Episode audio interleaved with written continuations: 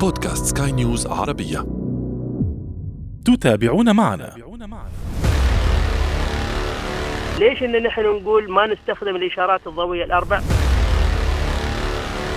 من حارة موجودة على الطرقات هذه الخارجية وخاصة تتسع لأكثر من ثلاث حارات هي الحارة الوسط. محركات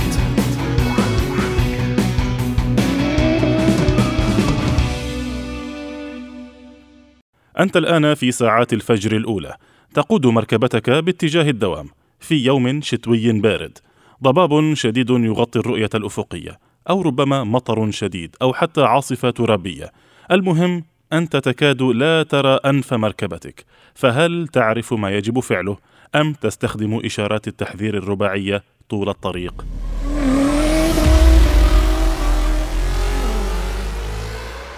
أهلا بكم مستمعينا الكرام في محركات برنامج البودكاست الذي يهم كل من يقود أي نوع من المركبات أو حتى يجلس فيها. نحن هنا نهتم بتقوية ثقافة المركبات لديكم وفي كل حلقة نفتح أحد الملفات ولا نغلقه قبل أن نصل إلى نتيجة وتوصيات. محركات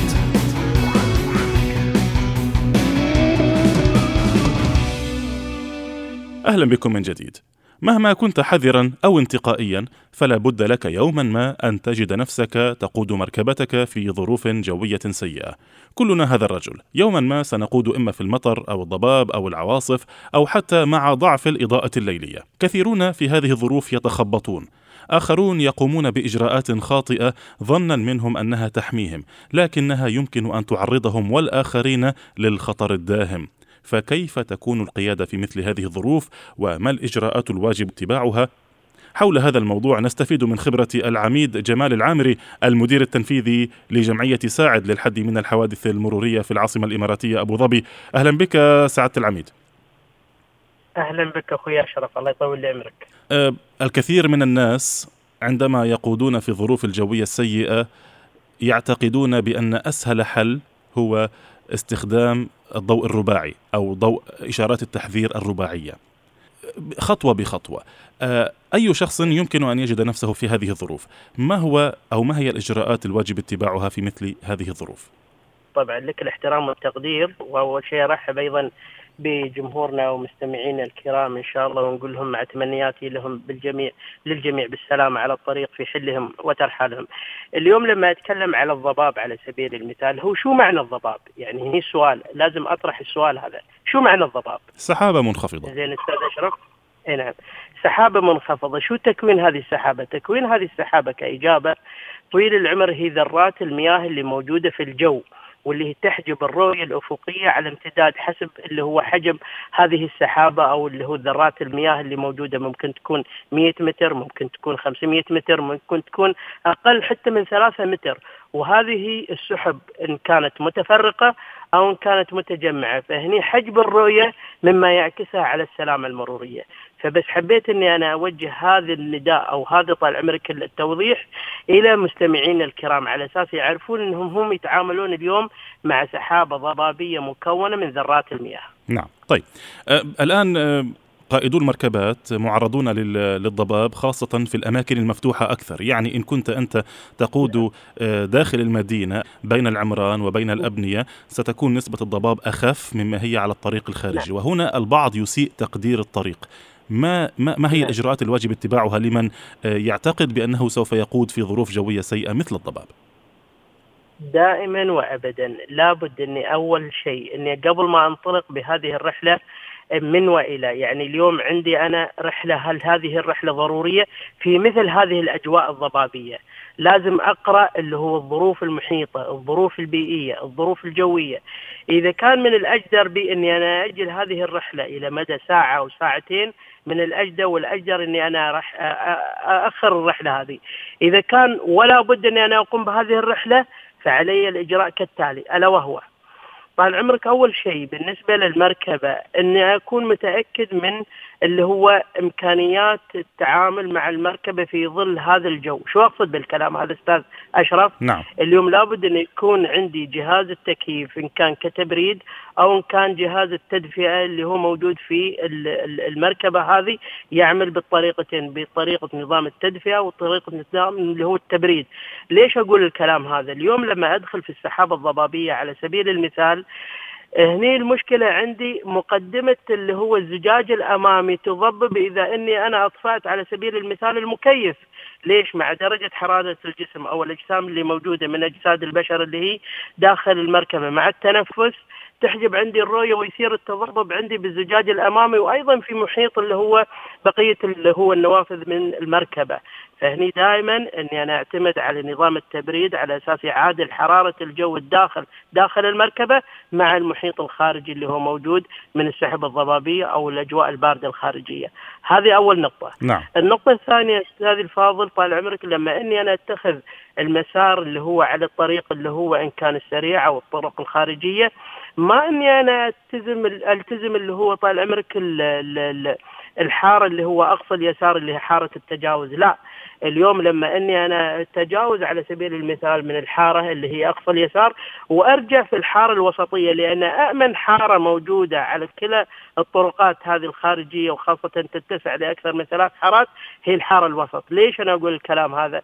لأن الحارة اللي هي أقصى اليمين اللي هو نسميها نحن الوقوف المتكرر، فيها شاحنات، فيها حافلات، فيها سيارات ممكن تكون بطيئة، وكذلك اللي حاره التجاوز ما أقدر إني أنا أحجب أي من السيارات اللي ممكن إنها تتجاوز، فإذا أتجاوز وأثبت في الحاره الوسط.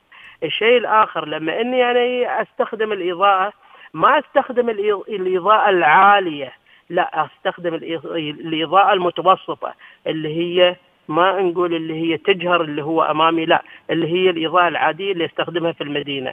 البعض منهم لا يستخدم الإضاءة العالية جدا وهني الإضاءة اللي هي صادرة من السيارة أو من المركبة تصطدم بحبات وذرات المياه اللي موجودة في السحب وتنعكس على وجه السائق بحيث أنه يتضاعف عنده عدم الرؤية والمجال حتى لو أنه هو بيشوف قدامه. نعم.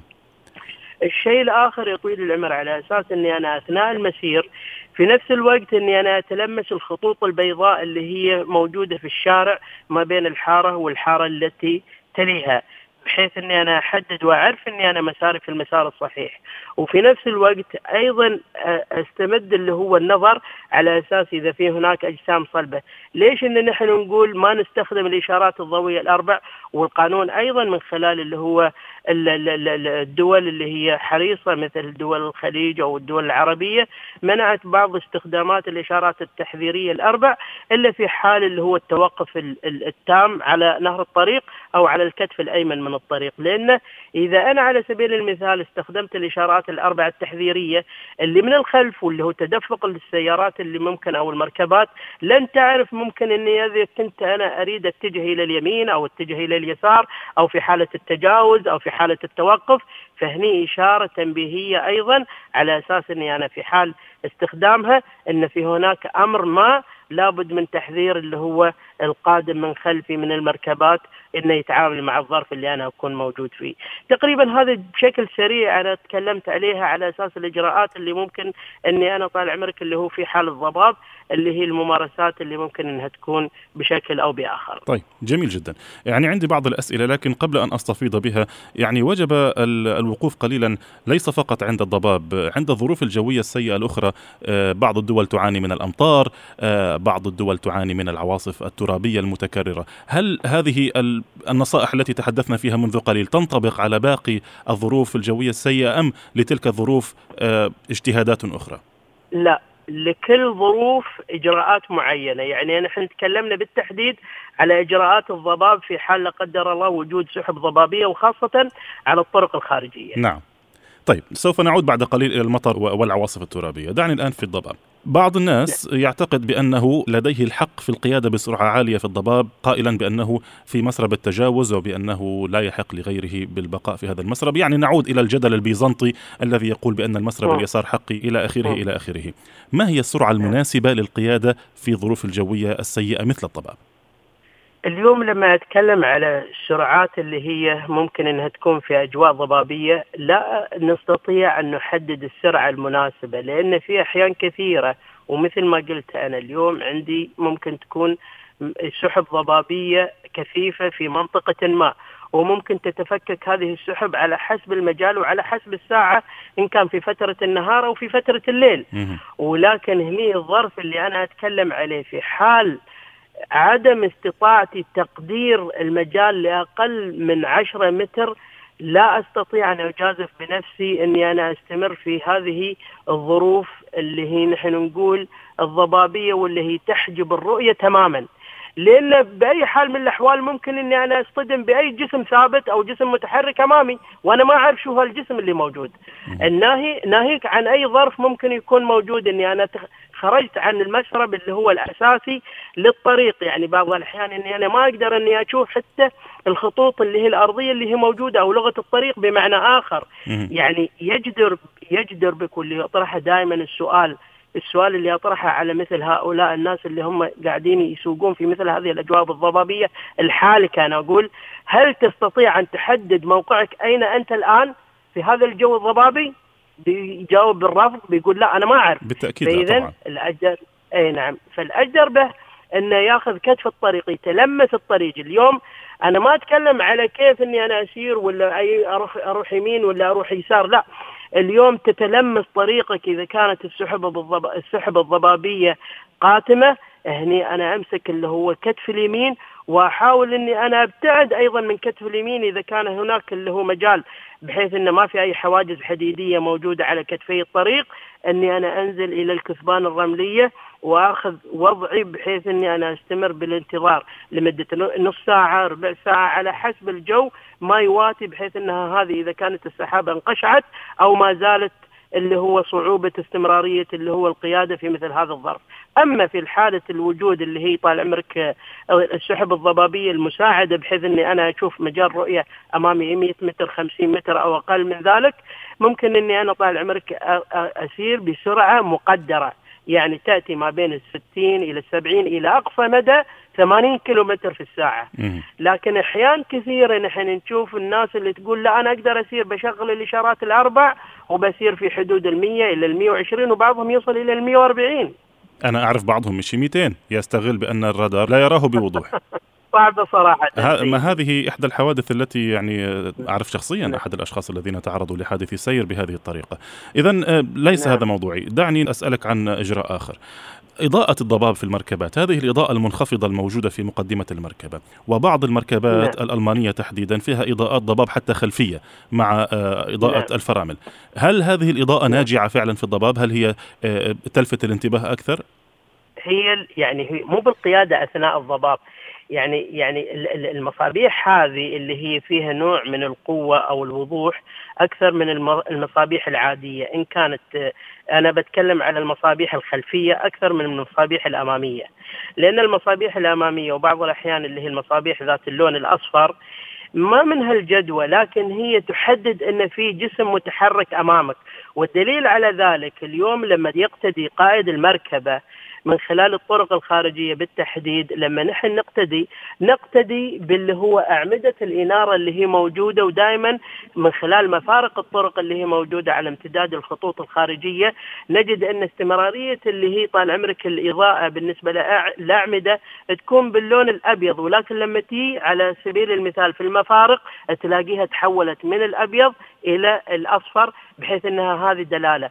فهي أكثر وضوح. لكن عملية اللي هو سقوط الضوء على هذه المناطق يصعب عليها لأن أيضا هناك في ذرات المياه اللي هي موجودة في الأجواء من خلال السحب الضبابية ولن يجدي نفعا. اللي هو الاجداء النفع إني أنا أتقيد بمعدلات سرعة منخفضة بحيث إني أنا أكون في أمن وأمان، مجرد هذه الإضاءات إن كانت الخلفية أو الأمامية تعطي بروز للمركبة أنها في مركبة أو جسم ثابت أو جسم متحرك موجود ذا الألوان إن كانت الحمراء أو الصفراء. طيب فكرة ستبدو مجنونة نوعا ما ولا أريد أن أزرعها في رأس المستمعين.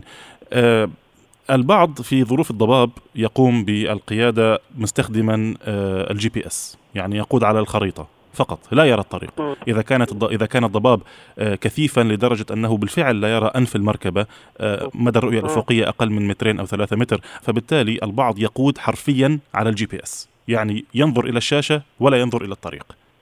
لا هذه مو بحل. هذا أعتبر أنا برأيي الشخصي انتحار. انتحار يعني إني أنا أمشي على خريطة ال GPS يعني هذا في النهاية يعني يعني يعني آلة أو وسيلة وسيلة مساعدة ولكن مش وسيلة أساسية بحيث إني أنا أستخدمها في ظل ظروف غير مواتية م. نحن اليوم نتكلم على ظروف صعبة اليوم إنك أنت لما تتكلم على مثل هذه السحب الضبابية يا سيدي الفاضل وطرحت أنا السؤال هذا مرة وطرح مرة أخرى أين أنت موقعك من الإعراب إذا أنك أنت تقول أنك أنت اليوم في في المكان الفلاني؟ مرت علينا أحيانا أن نحن ما نعرف حتى كيف نتجه وين نتجه؟ من السحب الضبابية، اليوم لما نتكلم أنا وياك في حوار بسيط ممكن إن نحن نستشعر ونشوف المحيط اللي أمامنا أو المستمعين اللي هم يستمعون الآن، لكن اليوم في السحب الضبابية يصعب عليك إنك أنت تحدد حتى احداثياتك، صح بالإمكانيات اللي هي التقنية ولكن هذا مستحيل إني أنا أعمل فيه من خلال اللي هو التضحية بروحي أو بأرواح الآخرين. طيب جيد. أه، أنت من موقعك أنت أكيد لديك اقتراب مع تعامل الجهات الأمنية مع مثل هذه الحالات. كيف يكون نعم. عادة تعامل الجهات الأمنية مع المخطئين أثناء الضباب؟ الذين يخطئون أه، بغير قصد. اليوم جميع الإشارات أو التقاطعات اللي موجودة إن كان داخل داخل المدينة أو خارج المدينة مضبوطة بأجهزة طال عمرك اللي هي رصد إلكترونية. م. إن كان من خلال الاستشعار أو إن كان من خلال الكاميرات اللي هي موجودة أو إن كان من خلال الفي تي سي اللي هو إن كان تصوير الفيديو أو الفوتوغرافي اللي هو الفيترونيك فهني طال عمرك اليوم أنت يعني أنت وجدت شخص ممكن إنه يتعامل معك بالتعامل الشخصي. ولكن اليوم كل شيء مربوط بقاعدة البيانات اللي هي موجودة في في في قوائم القيادات الشرطية المختلفة ايا كانت هذه البلاد أو أن كانت هذه القيادة اللي موجودة. فاليوم أنت لا تراهن على حسب الصدفة اللي ممكن أنك أنت تجد دورية أو ما شابه ذلك. فالالتزام بالقانون نعم نعم. أنا نحن لا نشجع أي شخص على كسر القانون لكن فقط أتحدث عن الأخطاء التي ترد في الظروف الجوية السيئة عندما تكون غير مقصودة هذه الأخطاء. يعني السائق بكل بساطة لم يرى الإشارة بكل بساطه لا كلف الله نفسا إلا وسعها. فهل يؤاخذ عادة هل يتم النظر في في مثل هذه الظروف إذا قدم اعتراضا على على أيوة مخالفة مرورية؟ هذا الكلام. جميل. هذا هو. إذا كان هناك التماس بالاعتراض أو التظلم بمعنى آخر يا طويل العمر. نعم. هني تخضع لحسب الإدارة اللي تتعامل معه وعلى حسب الفئة العمرية اللي ممكن إن كان هذا الإنسان إن كان شاب أو إن كان رجل عاقل أو إن كان شيخ كبير. فهني على حسب اللي هو طال عمرك الفئة العمرية. فينظر لهذا الموضوع وأيضا ينظر إلى السجل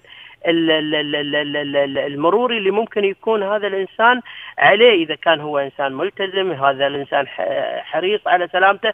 وفي نفس الوقت أيضا إصدار الرخصة يعني تاريخ أو عمر اللي هو الحصول على رخصة القيادة. كل هذه المعطيات من خلال التظلمات اللي ممكن أنها تقدم إلى قيادات الشرطة أو إدارات المرور تنظر لها بعين الاعتبار. هو مو مسألة إنها العملية مفتوحة أو إنه والله اليوم ظرف اللي هو الضباب. ما هو كل يوم بيجيب ظرف آخر يعني عفوا.